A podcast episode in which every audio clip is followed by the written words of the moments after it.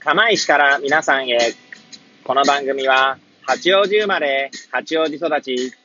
震災の前の年から釜石で働くポンコツの頭の中をゆるりと紹介していく、そんな番組です。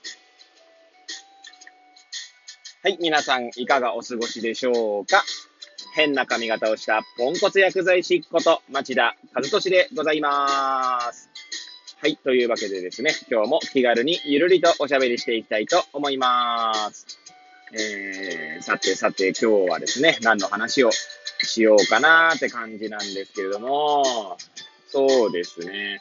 まあ、昨日、この収録している、まあ、前日、昨日ですね、えー、ちょうど娘のですね、2歳、えー、6ヶ月ですかね、になる娘の、えー、歯科検診みたいなのがね、あったんですね。えー、釜石市が、えー、主催している歯科検診ですね。まあ、内容はっていうと、まあ、歯科医の先生の、まあ、チェックと、歯科衛生士の人からの、なんだ、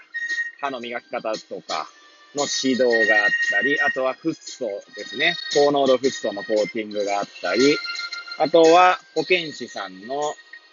まあなんだ、面談みたいなのと、あとは栄養士さんからの栄養指導ですね。で、まあ行ってきたんですけれども、まあちょうど保健師さんのね、えー、まあ面談の中ですね、まあいろいろ、ちょっとまあ保健師さんとの会話の中では言語化したんですけれども、まあちょうどですね、子供のことででね、考えていたことをこのラジオでもちょっとお話ししてみようかななんて思います。もしよかったら最後まで聞いていただければ幸いでございます。はい。ですね。で、まあ、あすいません あ。失礼いたしました。えー、うちはですね、まあ、2歳6ヶ月の娘と、まあ、生後1歳、えー、1ヶ月になる息子ですね。で、以前の放送でも言ったんですけれども、息子の方は、まあ、あの、脳室周囲、白質軟化症という、まあ、脳のね、まあ、障害というか、まあ、障害っていうか、なんて言うんだろうな。まあ、気質的障害みたいなこと言いますかね。もう、なんていうんですかね。まあ、そうですね。まあ、もしよかったらその回も聞いていただければと思うんですけれども、そうですね。まあ、そういうのがあってですね、将来的にもしかしたら、まあ、もしかしたらというか、まあ、脳性麻痺とかね、が出るかもしれないっていうか、そういう可能性が高いと言われている、まあ、息子ですし、まあ、その脳の障害の具合によってはですね、知的障害とか、まあ、そういった障害も出るかもしれないと言われています。はい。でですね、まあ、最近思うのはですね、まあ、子育てっていうのはものすごくこう長いスパンで考える必要があるんだろうなっていうのは思うんですね。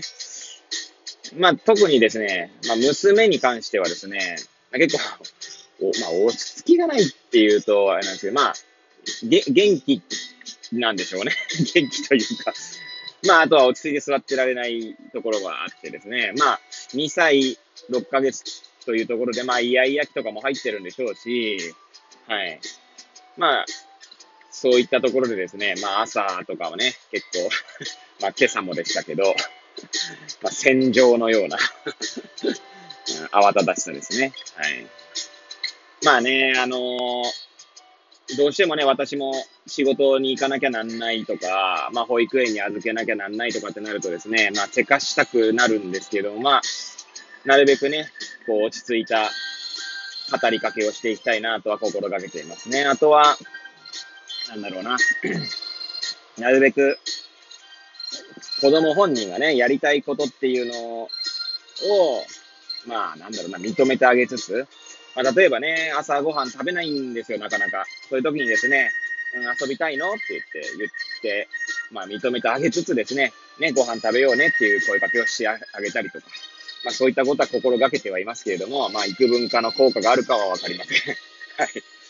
まあ、そんな感じで子育てっても多分、まあ、私なんかがね、言うことではないんですけど、私なんかね、まだね、2歳と1歳の子、2人の親なので、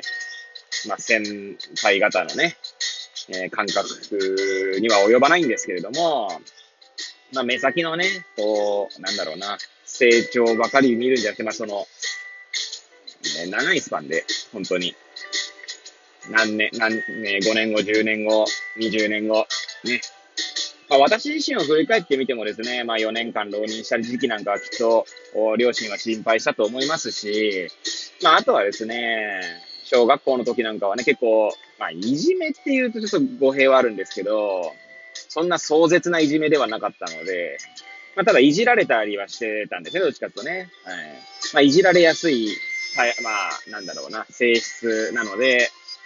で、まあ、小学校の時には、まあ、そのいじられてるってことをちょっと苦にはしてましたけど、自分自身ね。まあ、そういった姿を見てですね、まあ、両親もいろいろ心配したと思いますし、まあ、あるいはですね、釜石に来てからですね、まあ、震災を経験してるってことで、まあ、しばらくね、震災発災直後っていうのは、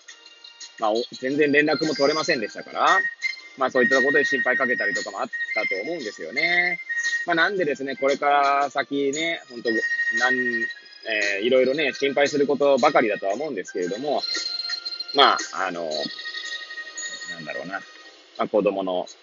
成長をね、長い目で温かく見守っていきたいなと、まあ思うんですが、思うんですがって言い方も思うんですね。まあ、ただですね、あの、息子の方に関してはですね、逆に短いスパンでできることを見るようにしてますね。はい。というのも、なんて言うんだろうな。まあ、妻とかとね、話していると、やはりこう、将来脳性麻痺になって、で、私たちね、それこそ、まあ私と妻が、まあ、一般的に考えれば先になくなるわけなので、まあ、その後のことを考えてしまったりとか、まあ、脳性麻痺になった時にね、どういう状態、なんだろうな、要は、反対言ったらネガティブなところを、に、ま、着目、まあ、せざるを得ないんですけれども、それをか、ね、あの、着目すること自体は悪いことじゃないとは思うんですが、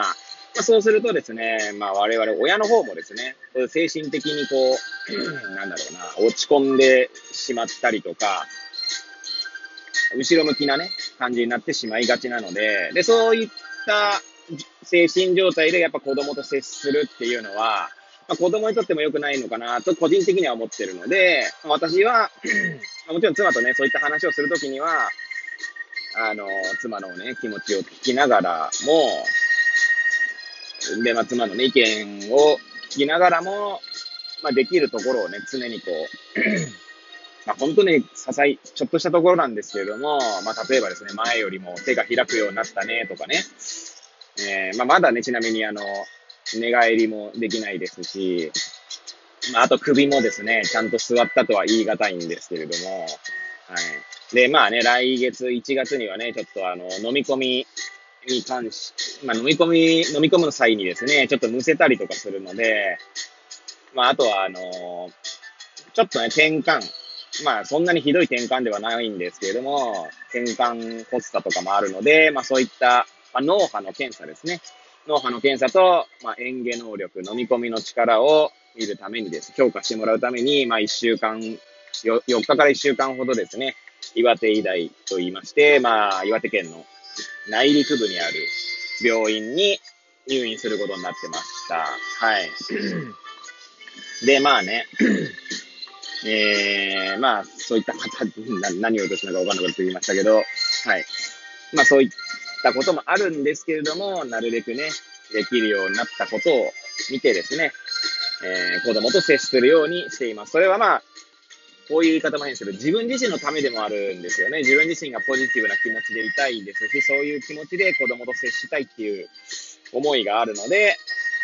なるべくできることに目を向けようと。ね、えー、あとは、なんだろうな、例えば、寝返りができるようになるために、こう、リハビリとしてです。リハビリという形で、うつ伏せの練習とかするんですけど、まあ、うつ伏せの時もですね、例えばうつ伏せの時間が長くなったりとか、まあ、前よりもね、顔をより高く上げれるようになったりとか、まあ、あとは、あの、なんだ、えー、遊具、遊具中はないか。なんかなんつうんですかね。子供が寝っ転がって上にこうぶら下がってるおもちゃとかをこう手で触ったりとかする ような あ、プレイマット出てきました。そう。プレイマットとかでね、の様子を見て、あの、以前よりもですね、そのプレイマットにぶら下がっているおもちゃをですね、見る、見て触るようになってきましたね。最初はですね、たまたま当たってるって感じだったんですけど、今は、その対象となるおもちゃに興味を持って手を動かしているなっていうのがわかります。わかりますね。はい。まあそういったですね、あの本当にちょっとした変化をですね、まあ喜び、はい。えー、まあもちろんね、長い目で見るのも大切なんですけれども、まあ本当に短いスパンでできるようになったことを常にこう探していくっていうスタンスでやっていますね。なんでまあ、長い目と短い目両方とも必要だと思うんですけども、どちらか一方に偏ってしまうと、まあ、なんだろうな、その総合的に見るとあんまり良くないのかななんて思ったりはしますね。はい。まあそんな、えー、子育てについてちょっと語ってみました。はい。えー、最後まで聞いていただいたね、皆さん本当にいつもありがとうございます。はい。えー、まあ今日もね、ぐだぐだな放送でしたけれども、本当に感謝しております。ありがとうございます。というわけでですね、え、これを聞いていただいた皆さんが、より良い一日を過ごせますように、とお祈りさせていただいて、今日の放送を終了したいと思います。それではまた明日、皆さんお会いいたしましょう。さようなら。